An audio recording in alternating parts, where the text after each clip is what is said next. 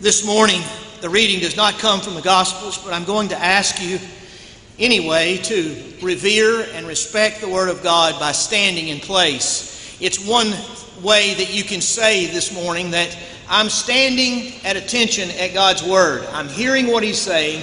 I'm responding to God's Word even before it's preached. Pastor Paul has a great message today, but it's not one that will just bring comfort. Uh, it might make us uncomfortable. How many of you have ever prayed, God, make me uncomfortable? The Word of God will do that sometimes only to help us and to heal us. The Word of God from Galatians chapter 5, verses 16 through 26. But I say, walk by the Spirit, and you will not gratify the desires of the flesh. For the desires of the flesh are against the Spirit, and the desires of the Spirit are against the flesh. For these are opposed to each other to keep you from doing the things you want to do. But if you are led by the Spirit, you are not under the law. Now, the works of the flesh are evident sexual immorality, impurity, sensuality, idolatry, sorcery, enmity, strife, jealousy, fits of anger, rivalries, dissensions, divisions, envy, drunkenness, orgies, and things like these. I warn you, as I warned you before, that those who do such things will not inherit the kingdom of God. But the fruit of the Spirit is love, joy, peace, patience, kindness, goodness, faithfulness, gentleness, self control. Against such things there is no law. And those who belong to Christ Jesus have crucified the flesh with its passions and desires. If we live by the Spirit, let us also keep in step with the Spirit. Let us not become conceited, provoking one another, envy one another. This is the Word of God for the people of God. Thanks be to God. Amen. Good morning, loved ones. Do have a seat and before we move into this morning's teaching, let me make the following comment. Uh, you received an order of worship. You may have received an order of worship when you entered the sanctuary this morning. There's a QR code in the bottom left corner, and that QR code gives you an gives you access to a spiritual gifts assessment test. The reason I mention this is because next week, as we're journeying in this series on the person of the Holy Spirit, we will be talking about the gifts of the Holy Spirit. He has gifts to give the body. And it's an imperative that as many as possible understand what gifts God has placed in your life. It will take you about five minutes. I'd appreciate if you'd not do that right now, but if you would do that sometime this afternoon or this week in preparation for next Sunday. Now, today we're going to talk about the character of Jesus, the character of Jesus that's available to you, in you, through the fruit of the Holy Spirit. Now, at the close of an important speech to Congress on June, excuse me, January 6, 1941, Theodore Roosevelt outlined his hopes for the United States and the world after World War II. And when he did that, he shared that he had four hopes, and they were centered around freedom of speech, freedom of worship, freedom from want, and freedom from fear. Now, to some degree, all of these freedoms have been achieved in some way, maybe even expanded on a wider scale in our nation and even among many nations since 1941. But our world, and particularly Christians, need a freedom of a different form. We need to be free from ourselves and the tyranny of our fallen nature, the tyranny of sin. And that's why Paul, when he's writing about the work of the Holy Spirit in the life of a believer, he writes these words. He says, But I say, walk by the Spirit, and you'll, you will not gratify the desires of the flesh. And so we're aware this statement it, it, it stirs many questions, one of which is what exactly are the desires of the flesh? Well, the desires of the flesh are our old nature, who those things that uh, Lord, we lived in, and maybe even lived for in our old nature, your flesh. Greek word sarx for some of those who are scholarly among us. It's, it's your flesh, your fallen nature. And then the Apostle Paul answers this question with greater specificity in verses 19 and 20 when he says the works of the flesh are evident and he begins to outline these. Now, what we're going to do for a few minutes is we're going to define these terms because in the original language, it's important that we're clear on the meaning. And some of this, as Chris has noted, may even be uncomfortable for some of us, but let's be mindful that the scripture one thing that we can say about the scripture is the scripture doesn't sugarcoat. It's very it's very clear. And so uh, would submit to you the following. I'm not going to give you the greek terms. I'm just going to give definitions. That paul begins that the works of the flesh are evident and he says sexual immorality and literally in the original language this greek term means sexual intercourse between unmarried couples. Then he goes on to talk about our, our sight impurity. And impurity in this context and in the original language means an un, unnatural sexual practices and unnatural sexual relationships. And then, third, sensuality, which is a descriptive term for an uncontrolled expression of sexuality. And then he shares idolatry and sorcery. And Paul, of course, is referring to the occult and pagan practices, pagan religious practices that were very prevalent in Roman culture. But it's easy for us to read that today and assume that that just were, those were just issues back then. But I would lovingly submit to you that you could walk into most bookstores in North America and it would not take you long to discover the occult section or the Wicca section or the New Age spirituality section. And I don't like admitting this, uh, but before I came to Christ, our family owned $700 worth of leather bound Edgar Cayce readings. He was a medium. And yet we sat on the third row of First Methodist Church every Sunday. And all I'm saying to you is that this is still relevant. Idolatry and sorcery. One provides a substitute for God, and the other one fakes the work of the Holy Spirit because in those expressions, there are ex- uh, nuances and real expressions of forms of spirituality in those areas. And I don't want to exalt that, but I want to validate that that's true. But then Paul writes about some destructive attitudes that also can uh, permeate a life. He talks about enmity, which to define that, that's a reference to competitiveness with self seeking motives.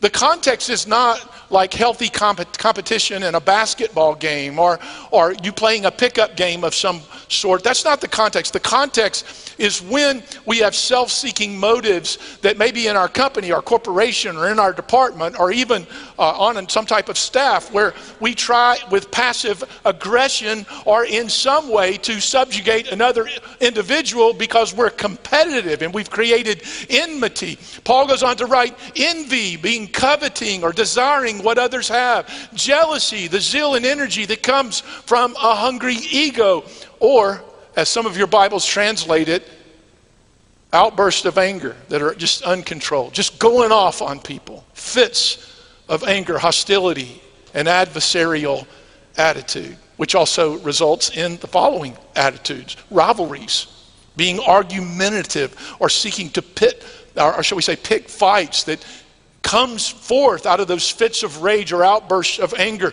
dissensions, which is creating divisions between people. And then you see the Greek, or in the original language, it's translated division, now references where a person not only is being divisive, but the person is rallying other people to align with them to create parties or warring groups or factions that are against one another. And then finally, Paul uses two words to refer to substance abuse drunkenness drinking to the point of inebriation. And then he uses the word orgies. And a lot of us, when we hear that term, we think of sexuality and it's related to that, but scholars tell us that not only in the Greek, but also in the semantic in which it's being used, majority of them agree that this is a reference to drinking orgies, meaning people coming together, drinking to the point of inebriation, their guard being lowered, and then making compromising decisions that lead to debauchery. And so the Apostle Paul says in verse 21 I warn you as I warned you before, that those who do such things will not inherit the kingdom of God.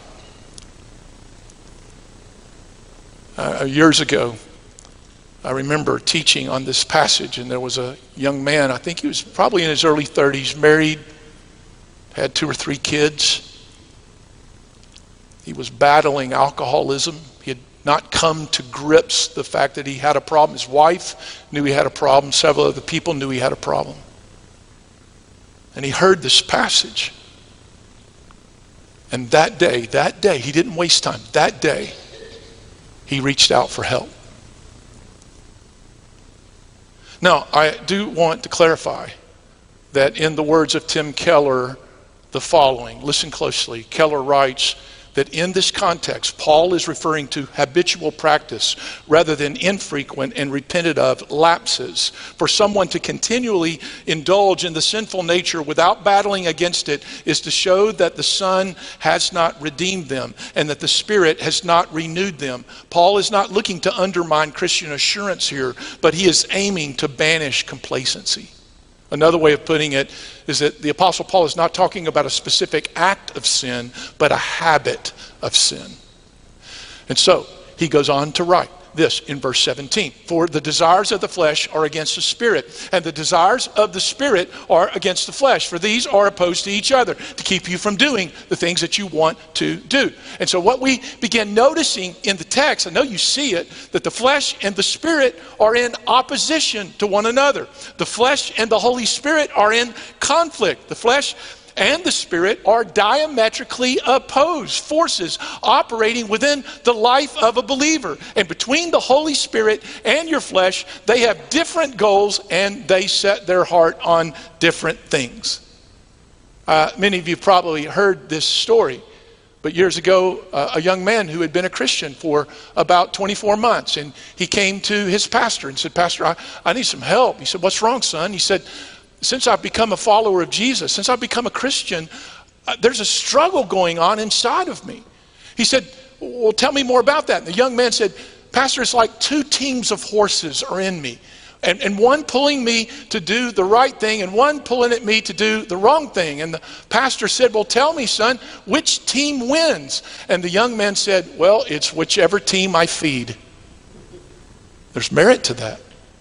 And that's what the Apostle Paul is driving at here. And that's why he says, but I say, walk by the Spirit, feed the spiritual horses, walk by the Spirit, and you will not gratify the desires of the flesh. So we're all aware, this is commonsensical, and I'm mindful of that. Walking implies direction, setting your heart, your mind in a direction. This is an invitation to join in God's direction. Walking also implies a cadence or a rhythm, if you will. And the Holy Spirit, the person of the Holy Spirit, has a cadence, he has a rhythm. To quote Dr. Ricky Moore, the theologian, he once said, The Holy Spirit dances on the keys of Scripture. And so we recognize that, that if we're going to feed the new person, the new life, we're going to walk in the Spirit, then it requires feeding the new person, the person who has been made new in Christ. Now, months ago, back during the Psalm 23 series, and as I've lovingly said to you on many occasions now, I don't expect you to remember everything that I share. I get that. Even though I've been doing this for decades, I still remember what it was like to sit in a pew and listen to a pastor. I didn't remember everything my pastor said, so I'm not trying to set the bar low, I'm just trying to keep it real. But I shared with you a way, a pathway of abiding in Christ. I shared with you a pathway of drinking from the Spirit. I talked about this yesterday in the prayer, yesterday's prayer summit. I talked about turning the three valves. Now, I'm not going to review that right now, but one of the things that I said months ago to our congregation is that this isn't in turning the three valves, this is not the only way to abide in Christ. This is not the only way to drink of the Holy Spirit. This is not the only pathway, uh, shall we say, of walking in the Spirit. That there are also other ways that are illustrated on the pages of Scripture. And what I want to do for a few minutes is review with you what we call the Wesleyan means of grace the Wesleyan means of grace. These were patterns that John Wesley advocated for Methodist Christians to appropriate to drink of living water, to walk in the Spirit, to experience the abounding, empowering grace of God operating in the heart of a believer. And he broke these down into two segments, what we would call works of piety and works of mercy. But let me be very clear. Your salvation is not by works. Can somebody say amen? Your salvation is by faith and through by, by grace through faith in Jesus alone. Jesus has paid the price for our sin. Jesus is our Lord. Jesus is the one who saves. We are not saved by works. Ephesians 2 states that in black and white. But Wesley described these pathways of appropriating the movement of empowering grace. And so, under works of piety, he cited what we, we would call individual practices, and that is reading, meditating, studying the scriptures, taking time to read the Word of God, and as I've said many times, not merely for information, but for formation that I may apply the word of God into my circumstances. Man shall not live by bread alone, but every word that proceeds from the mouth of God. Thy word is a lamp unto my feet, a light unto my path. And so, some means of grace, of empowerment. Wesley listed prayer, he listed fasting. Wesley used to fast on Wednesday and Friday, and he taught his pastors to do the same thing. Early in his ministry, that was his pattern. Later in his ministry, he fasted one day a week. But regardless, it was a part of his journey with Christ. I put some information, helpful information, in a recent word from Pastor Paul. It might have been several months ago. Good resources on understanding fasting. And so, regularly attending worship. Listen, can I come over here and talk to you for a minute? There's, a stud, there's studies out at this hour that state that a lot of North Americans consider themselves active in a church family, attending worship somewhere between one in five or one out of every six Sundays. And I lovingly submit to you that that is a tragedy. You can't not only is God worthy of our magnification? He's worthy. We, we, don't come, we don't come here to consume, we come here to magnify. That's what worship is. We're, we're coming to make much of the King, of the Lord. Worship is not characterized by how I'm satisfied, worship is characterized by how God is glorified. If, if it's characterized by how I'm satisfied, maybe we should start offering free oil changes while we come in here to worship the King together. But it's not characterized by those things, it's characterized by making much of Him. And in making much of Him, we experience the movement of His empowering grace in our lives as a part of the rhythm of what we are designed for. And Wesley talked about healthy living. Wesley was a man before his time. He talked about being conscious of what you eat, what you put in your body, of regular exercise for the glory of God, and sharing our faith with both, re- or excuse me, lo- locally and globally with unreached people, works of piety. But he said this was not only real on an individual level as means of grace, but also on a communal level, regularly sharing in the sacraments, as we'll partake of the Lord's Supper here in a moment. Christian conferencing, coming together as believers and encouraging one another, sharing in mutual accountability, disciple based Bible study. Listen, loved ones, your relationship with Jesus is meant to be personal, but it was never meant to be private. Jesus said, excuse me, not Jesus, John Wesley, there's a difference. John Wesley once said, There's no holiness but social holiness. Some people have hijacked that in a way that they think Wesley was talking about social justice. He did have words about social justice. We'll get to that in a moment. But when he referred to no holiness apart from social holiness, what he was referring to is that Christianity is not only something we practice vertically, but we also practice horizontally and coming together and knowing one another well enough where we hold one another lovingly, mutually accountable. Again, in a spirit of love so that we all propel one another on to good works, spurring one another on in the faith. And then Wesley talked about works of mercy individual practice, doing good works, visiting the sick, visiting those in prison, feeding the hungry, and giving generously to the needs of other, others. Yesterday at the prayer summit, I had the honor, and I don't have permission to share a name, of sitting next to an 11 year old boy and his mom. And one of the things that this young man shared that was full of such wisdom was this. He said this When I give to others, I feel good inside. I was like, man, that's powerful. Because the, he was exhibiting the words of Jesus.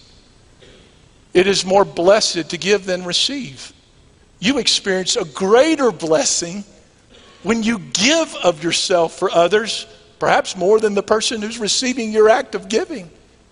Jesus says there's a greater blessing that abounds towards you. And Wesley is affirming this is a part of how we drink of the grace of God. We drink of living water. We walk in the power of the Holy Spirit. And then he talked about communal practices, and that is seeking justice and ending oppression. And as followers of Jesus, our hearts cannot be indifferent where, uh, when on our watch there's 25% of our population that can't read. And as we noted recently, 54% of our population that cannot read beyond a sixth grade level. We, as followers of Jesus, are not indifferent to these realities. We are not indifferent when there are human beings being sold around the world and here on our watch, not only around the world, but right here in our city. We are not indifferent to these things or discrimination. I would remind you that in John Wesley's day, there were many people in offices of pastoral ministry that enabled slavery, but not John Wesley. John Wesley gave voice that this was an injustice, that all human beings are created in the image of God. And our brother and our forefather gave voice to the sin of that reality. And all we're affirming when we share these things is that these are a part of the communal practices, of the means of grace, of God, of our not only participating in the life and mission of God, but drinking of the life of God, drinking of living water, drinking and walking in the power of the Holy Spirit. And what Paul writes here is that our fallen nature, our sin nature, your sin nature, my sin nature will work verse 17, to keep you from doing the things that you want to do. Because all of us in Christ, we want to live into the new person that we are. And so he says in verse 18, But if you were led by the Spirit, you're not under the law. Do you know why he said that? He said that because the Galatians had drifted from being rooted in the gospel of Christ. They had drifted from the free gift that God has offered them in Christ, and they had slowly, subtly moved back into a works righteousness. The, there were a group of people called the Judaizers that had put them back into the framework of law. And what Paul reminding, re, reminds them of in this book and in this specific passage is that not to go back into the law, don't go back into performance, live out of the root system of the gift of the gospel. That God in Christ has bore your sins. That through his death, burial, and resurrection, live out of the root system of that life giving reality. That you are not under condemnation, you have been liberated through the grace and mercy and power of the living God manifested in his son Jesus when he went to the cross and took your sin and rose again. Glory to God. I'm preaching to me this morning as well. I just sense, you know, I can't say I'm sense his presence here, loved ones. We're, we are loved ones. We are in the presence of God. Excuse me. But not only is your salvation a gift, but the Holy Spirit is a gift. And we don't earn it. We don't earn the gospel. We don't earn the Holy Spirit. So we recognize that's our root system. Now, the reason it's important to recognize our root system, because It's healthy fruit, excuse me, roots that yield good fruit. Look with me at verses 22 through 23. Paul says this Now, out of that root system, the fruit of the Spirit is love. Now, all the other fruit emanates out of that out of the reality of love love, joy, peace, patience, kindness, goodness, faithfulness, that's dependability, faithfulness, gentleness, self-control. Gentleness is gentleness and meekness, power under control. Jesus was the most powerful person that's ever walked this planet, yet he exhibited meekness, not weakness, meekness in that it was power and authority under control. And what's important for all of us to see that while all of this life of love and joy and peace is offered up to us, there is no fruit without roots. There's no fruit without roots. And what we're seeing in the text is that these virtues emanate from the vine of Jesus. It's virtue by the vine. Bearing fruit is a work of God's grace. And Galatians teaches us that bearing fruit doesn't come from trying harder or doing more. No, we bear fruit from the source. Don't try to be your own source. That will set you free. It's not by trying harder. It's by rooting your heart and life in the truth of the gospel, what God has done for you in Christ, drinking of the Spirit. Now, you really can live like this. I, I know how the enemy of our soul does end arounds. You really can live like this. Now, I'm going to share a C.S. Lewis quote, and that, probably doesn't surprise you.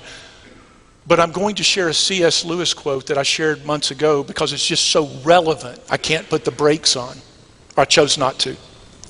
Here it is.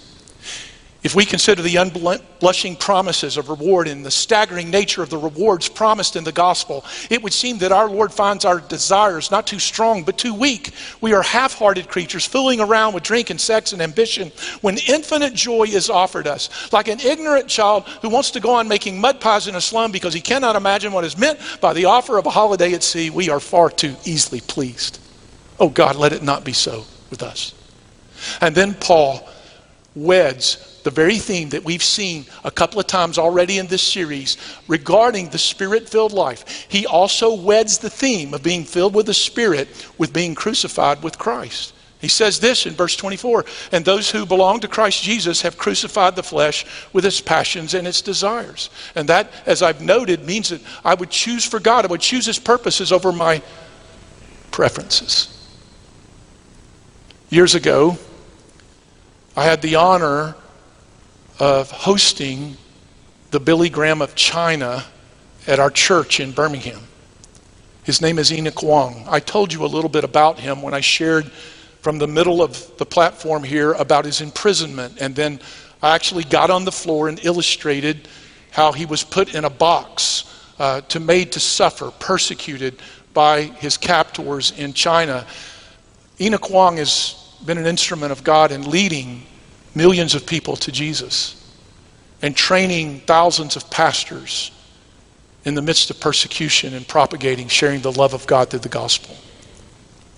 When he got out of prison and eventually got out of China, I had the opportunity to sit with him. And so I wanted to invite others. And so I invited before he was speaking and addressing our church family, I invited churches, excuse me, pastors from churches around Birmingham to sit with him, some from outside of Birmingham in the southeast. And I only had room for about a dozen. And so we, we gathered, and there were a lot of very influential pastors. If I said some of the names, you would know some of those. I don't want to name drop, but I, I just thinking, oh, this is the Billy Graham of China. I want to gather people that would help propagate the kind of influence that this man has had among millions of people. And so we sit in this boardroom and have share a meal together, and then we've all eaten, and now it's time to ask Reverend Wong these questions. And I, I have my notepad out. I'm ready to take notes and learn from this great leader. And these other sisters and brothers in the room, they have their notepads out.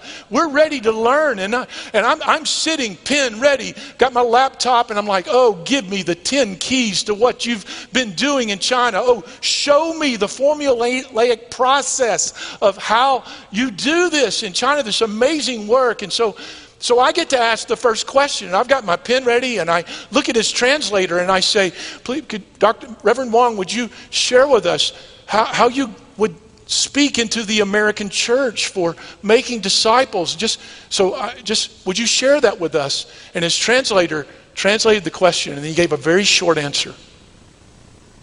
And she turns to me in front of all my peers. And here was his answer. How do you make disciples? And his answer was this die to self. I put my pen down. And then I put my head down. And I repented.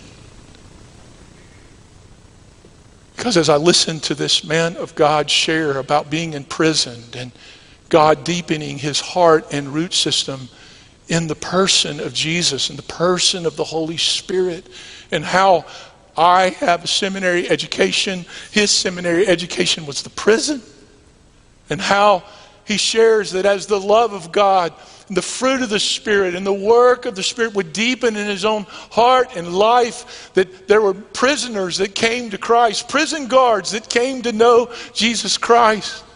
And I recognize, oh God,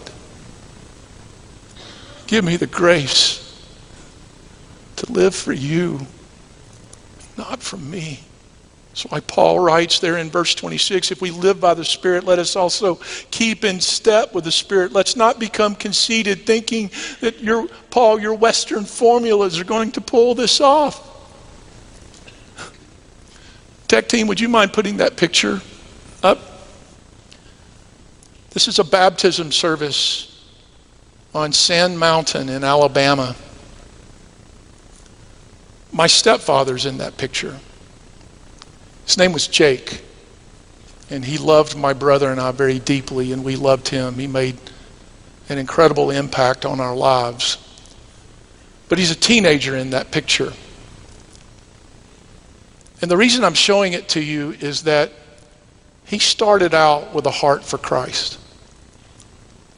I have this picture hanging in my office, but not simply because my stepfather's in it. I have this picture hanging in my office because it reminds me of something. You see, my stepfather was not a very godly man. He started out here, but two degrees at a time, he drifted far, far from God. He fought in World War II and there were many nights, and this is understand that we understand the World War II generation didn't have a lot of the advantages that we have in understanding PTSD. But there was a many a night in my childhood where I would be laying in bed and suddenly in the middle of the night I would hear the most blood curdling screams. When you hear a grown man shriek at the top of his lungs in fear sends chills down your spine. And that happened repeatedly through the years. When he was older, I also watched him come home to Christ. It's powerful. It's one of the reasons as a pastor I, I just can't give up on anybody. I'm, I'm messed up in a good way, I guess, because I, I can't deny what I've seen God do. But here's what I want you to know. As I watch my stepfather, as I watch Jake begin to bloom as he came home to Christ, And I watched the fruit of the Spirit begin to weave into his life and the transform uh, the way that he lived and his convictions, his life. One of the things that struck me most is that the nightmares stopped. The love of God, the peace of God, the joy of God, the presence of God was so real in his heart that he was no longer waking up in the middle of the night screaming with shrills. Now, many of you have heard the cliche the best time to plant an apple tree was 20 years ago, but the second best time to plant one is today. Maybe you're like my stepdad. Maybe you've got a lot of years under you and you you're believing the lie. Maybe it's too late for me and I want to lovingly contend for you. It is not too late for you. Turn. Turn to Christ who bled and died for you. Who took your sin on that cross. Turn to him in faith and let him birth a brand new life in you. Isn't it true here in Western culture? We have everything we need, don't we? We have nice homes, air conditioning, cars, vacations. We have everything we need. But the fact that you and I, we have everything that we need in the world, isn't it interesting that we are still unfulfilled in so many ways? Which does that not serve as literal evidence that only God can fulfill that void? And He's willing. Turn to Him. Turn to Him. And as we come to this table today to share in Holy Communion, I hope you will not leave because you go, hey, it's two o'clock, or excuse me, one o'clock in Atlanta. Just don't don't leave. Don't leave. But come to this table in faith and and celebrate and affirm the, sh- the pierced body and the shed blood that atones for your sin and my sin. It's worth your time. And as we come, as you after you've partaken of the elements, maybe some of us want to also kneel at an altar and say to the Lord, I confess you as Lord and Savior. And in confessing you as Lord and Savior, I also pray, fill me with this gift of the person of the Holy Spirit. Oh God, do a work in me in Jesus' name. Amen. Would you pray with me? And so now, God, as we now shift to the sacraments that you've said, do this in remembrance of me. Lord, as we shift now, meet with us, oh God. Meet with us in this atmosphere, meet with us individually, and we pray it in belief in Jesus' name. Amen.